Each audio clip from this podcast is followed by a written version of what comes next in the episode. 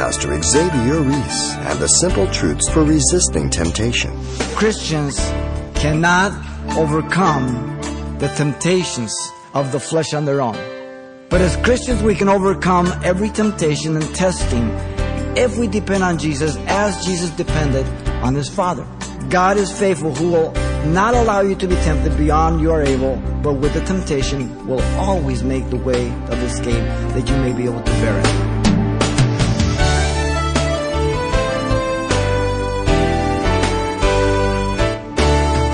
Welcome to Simple Truths, the daily half hour study of God's Word with Xavier Reese, Senior Pastor of Calvary Chapel of Pasadena, California. In the three challenges and solicitations of Satan in the temptation accounts of the Gospel of Luke, we find the three primary avenues by which Satan seeks to make inroads into our lives so as to devastate our spiritual walk with God through Christ. Now, our survival as saints, says Pastor Xavier, depends upon our knowing Satan and ourselves and thereby putting on the full armor of God, so as to be able to withstand his attacks. More simple truths coming today as we continue a study series of Luke. Let's listen.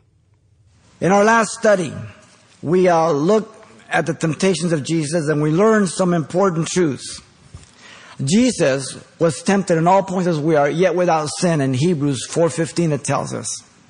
The reason Jesus had to be tempted was to demonstrate that the first Adam didn't have to fail and that the last Adam would not fail. Jesus had two natures, a divine as well as a human nature, as we've seen. He could not be tempted as God, nor could he do evil. But as man, he was tempted in all points as we are, yet without sin, and he overcame by depending on the Father. Very, very important. Now, if there was no real potential of failure by Jesus in the temptation, then there could not have been a real victory over sin and Satan. The weapons of Jesus we saw were obedience, prayer, the Holy Spirit, and the Word of God. Jesus came as the last Adam, identical to the first Adam, prior to the fall. Two federal heads, Adam and Jesus, for the whole human race. Now, it's no surprise that Luke, in the genealogy of Mary here, verse 38 of chapter 38, gives us a descending trace back to Adam, who is said to be the Son of God there in verse 38. Who is Jesus? He's the Son of God. But he's as Adam. There's the connection. He's identical to Adam. Those under Adam are sinners, dead in trespasses and sins, as you and I were before we were born again. Those under Christ are forgiven, redeemed by the precious blood of Jesus Christ and what he has done. So, then we understand that Christians cannot overcome the temptations of the flesh on their own. But as Christians, we can overcome every temptation and testing and be victorious in the Christian life if we depend on Jesus as Jesus depended on his Father. That's the whole purpose of it. Remember the word temptation there is testing. It's testing for the purpose of proving the authenticity of something and that it's valid. Man tempts himself, James tells us. But God tests man, James 1, 13 and 14. Paul puts it this way to the Corinthians, 1 Corinthians 10, 13. No temptation has overtaken you such as thought common to man, but God is faithful who will not allow you to be tempted beyond you are able, but with the temptation will always make the way of escape that you may be able to bear it. God's faithfulness. James put it this way, James 1:12. Blessed is the man who endures temptation, for when he has been proved, he will receive the crown of life, which the Lord has promised to those who love him. James 1:12. John says, all that is in the world, the lust of the flesh, the lust of the eye, the pride of life is, of, is not of the Father, but of the world. 1 John 2.16. The body, the lust of the flesh, is the physical, as we've seen. The soul, the lust of the eye, the intellect, the emotion, the will, and the spirit, the pride of life, the spiritual. So, the three major temptations here of Jesus, which fall into these three categories, are recorded for us here in verse 1 through 13. First, we have the body, the lust of the flesh, verse 1 through 4. Second, the soul, the lust of the eye, verse 5 and 8. And then thirdly, the spirit, the of life, verse 9 through 13. Notice in verse 1 and 2 the preparation of Jesus for the temptation. In verse 1, Jesus was filled with the Holy Spirit. The reference to the baptism of Jesus here by John is the reference. His cousin. The Holy Spirit descended upon Jesus in the form of a dove. Chapter 3 of Luke tells us, verse 22. Notice that. All three synoptic gospels, Matthew, Mark, and Luke, record the heavens open. The origin of the Spirit from heaven, but only Luke says that Jesus was filled with the Spirit. Luke focuses on the filling of the Spirit continuously through his gospel. All three also record the voice of the Father. You are my beloved Son, in whom I am what? Well pleased. Remember that John was given by God the signal upon whom you see the Spirit descending and abiding on him. He is the one who baptizes with the Holy Spirit in John 1:33. The Spirit is the third person of the Trinity. The Father spoke from heaven. The Spirit descended from heaven upon Jesus. And Jesus, who came from heaven, was coming up out of the water. The Father, the Son, the Holy Spirit. Notice Jesus then was led by the Spirit into the wilderness, verse 1 there. He turned back from the place of the baptism to the wilderness. The Greek indicates that Jesus was led during the entire time by the Spirit, the Greek grammar. Jesus was tempted by the devil prior to the three main temptations. Look at verse 2. Jesus was being tempted for 40 days by the devil. The phrase being tempted is the present passive, indicating the temptation continued during the entire time Jesus was led. We usually focus on the major three, but for 40 days he was tempted. The tempter is identified as the devil. Mark uses Satan, Satanas, meaning adversary, Mark 113. Notice Jesus was under a lengthy fast there in verse 2. He had eaten nothing for 40 days. He became hungry at the end of the 40 days, we are told.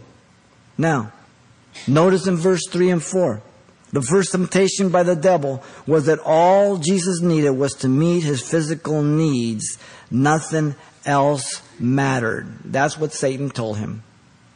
Listen to the words of Satan to Eve. Genesis 3 6.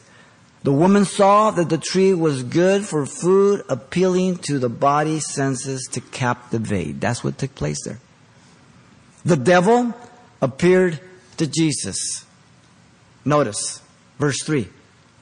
The devil spoke to Jesus, and the devil said to him, Now, some say this was only in the mind of Jesus, a vision, just mentally. Not so. The repeated phrase, if you are the Son of God, affirms, does not bring doubt. The word if is better translated, since you're the Son of God. This is the context. Satan is there with him. He is literal. This is literally taking place, not in his mind. Satan was attempting to get Jesus as God to do a miracle to meet his needs that would nullify the plan of redemption as the last Adam. He does everything as man not as God. Notice in 3 still, the devil tempted Jesus to command a stone into bread. There was nothing wrong with Jesus eating bread. It is legitimate. But not at this particular time. He was being tested, representing the whole human race as Adam. Okay? Very important. The temptation was to act just like Eve and Adam, concerned with satisfying his mere physical need while possessing a spirit to be one with God. The response of Jesus was that he was going to trust and depend on the Father. He was not going to be like Adam. Jesus, as the last Adam, in verse 4, pointed to the authority over his life. Are you ready? The Word of God. Listen to his words. But Jesus answered him, It is written. Graphos, we get a word graphite from it for pencil. It refers to the scriptures of the Old Testament. There is no New Testament here. There's only Old Testament scripture at this time. There are many who have expressed many different other words in the scriptures for the written word. This is just one of them. Now the quotation is from Deuteronomy chapter 8, verse 3, but let me read verse 2 with it. It says, And you shall remember that the Lord your God led you all the way these 40 years in the wilderness to humble you and to test you, to know what was in your heart, whether you would keep the commandments or not.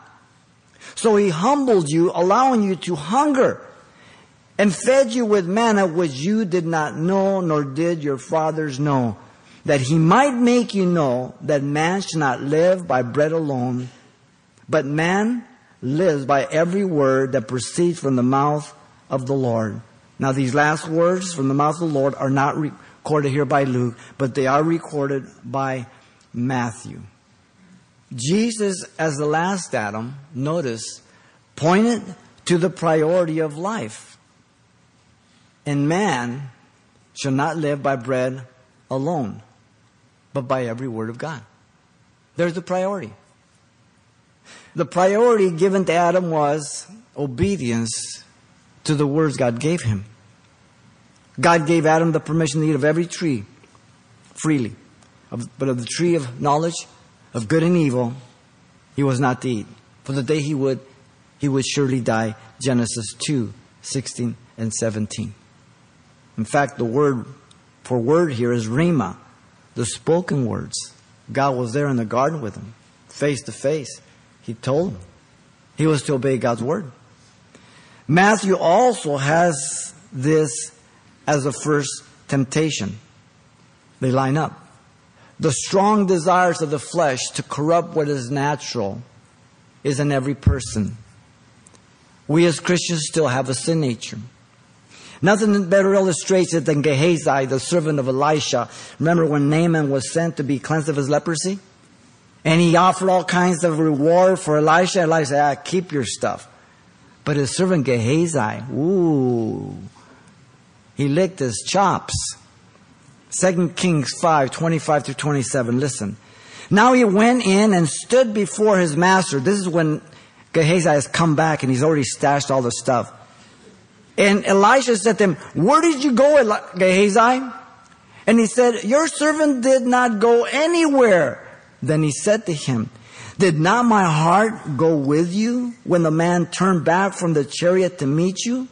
Is it time to receive money and to receive clothing, olive groves and vineyards, sheep and oxen, male and female servants? Therefore, the leprosy of Naaman shall cling to you and your descendants forever. And he went out from the presence leprous, as white as snow. Wow. Something legitimate made illegitimate. Again, there's nothing wrong with the physical needs of the body as a Christian, but they can become wrong in our attitude as well as a priority, and we end up tempting ourselves.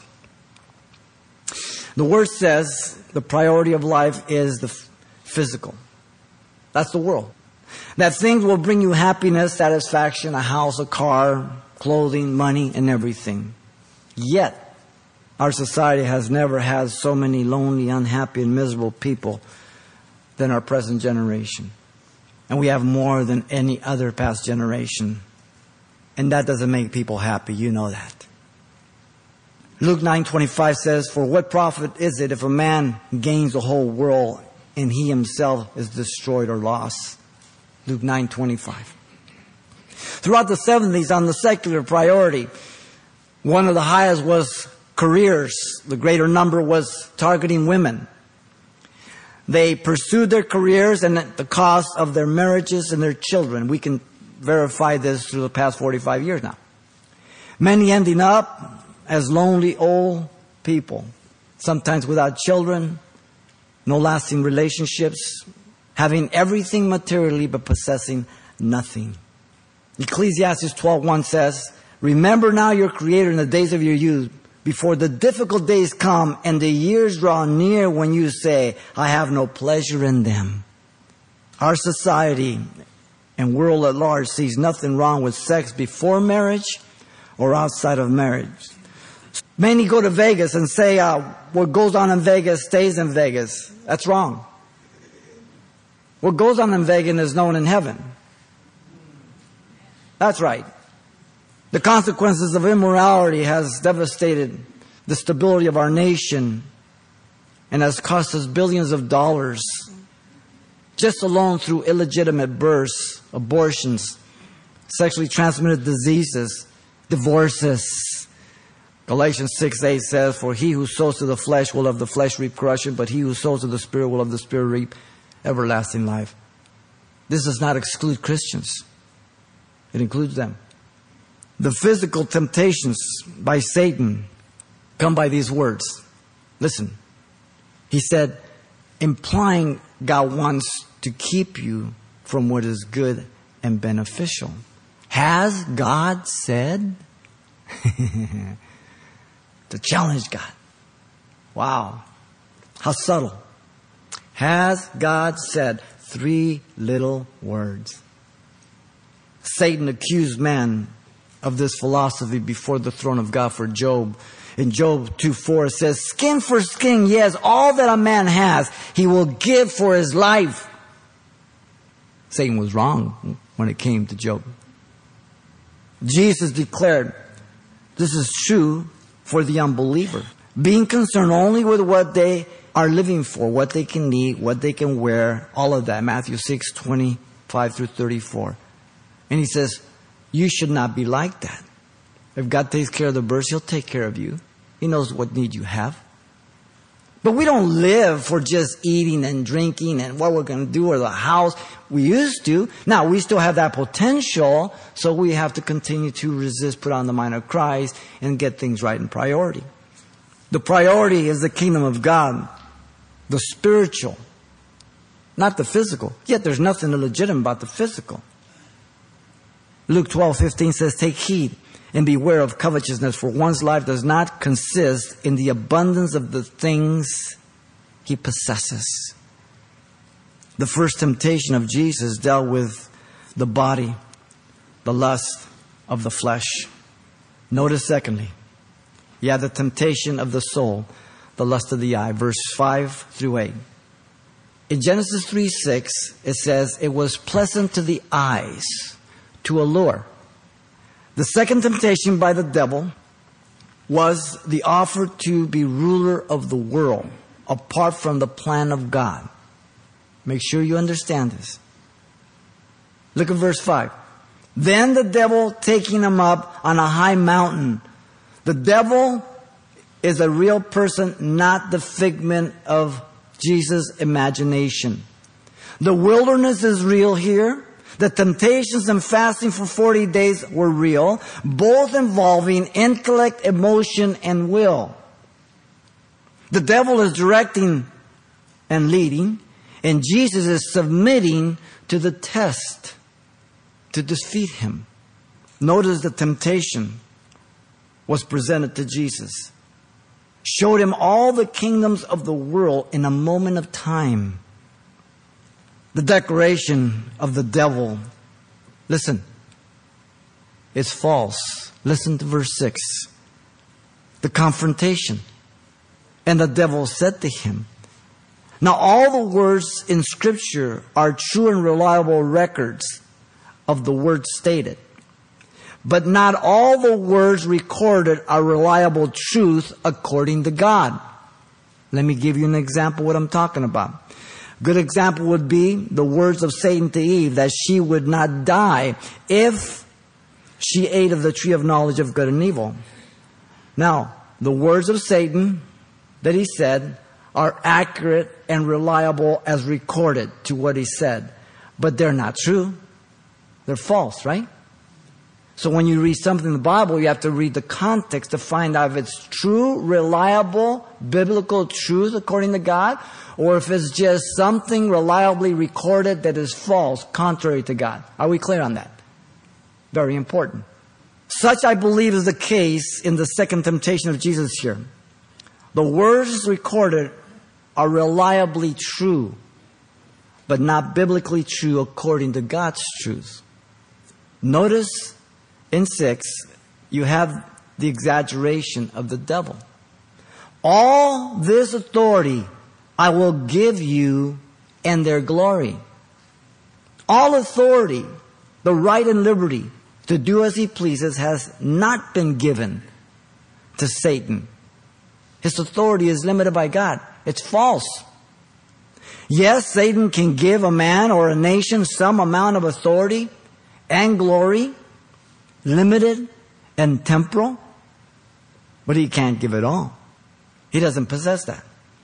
Notice the pretension. For this has been delivered to me. The fall of Adam made man a slave of Satan through sin and death. But nowhere is it stated by God that he gave the world to Satan, though it's commonly taught, but not true. The earth belongs to God. Yes, Satan now is the ruler and the God of this world and the prince of the power of the air, but he is a usurper, not as the rightful owner. Very important. Jesus is going to redeem his children and the earth. The devil's claims are false.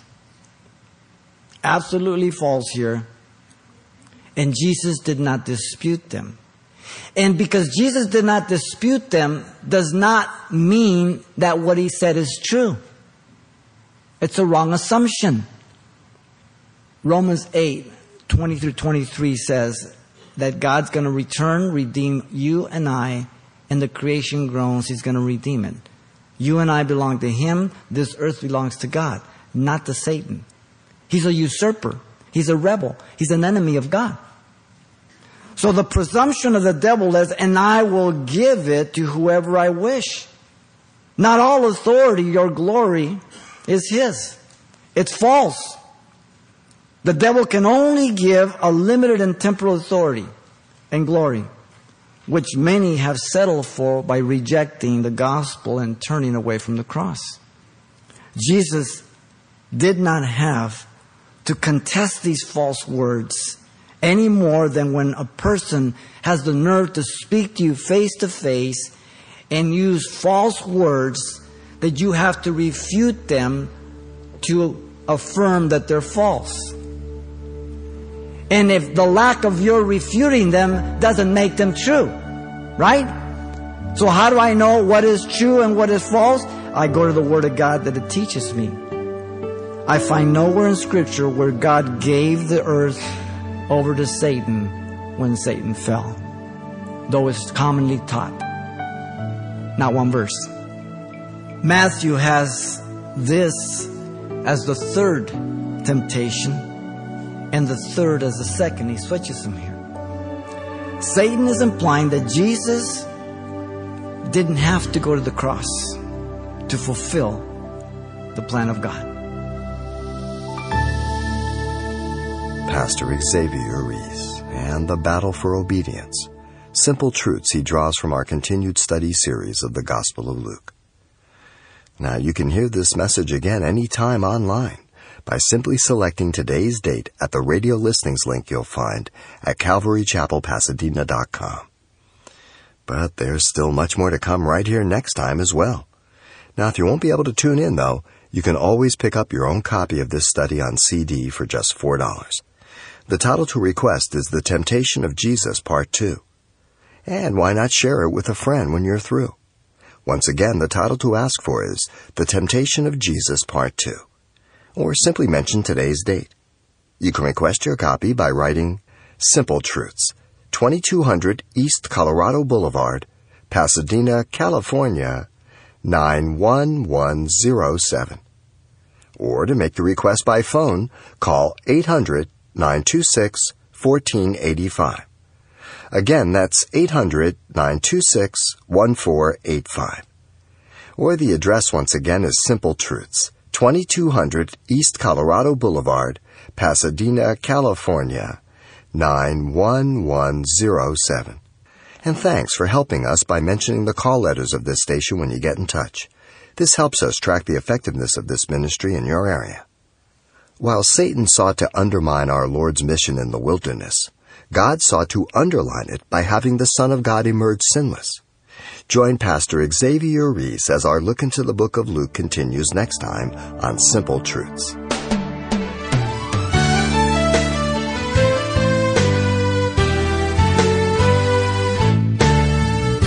Simple Truths with Pastor Xavier Reese, a daily half hour broadcast, is a radio ministry of Calvary Chapel of Pasadena, California. www.calvarychapelpasadena.com.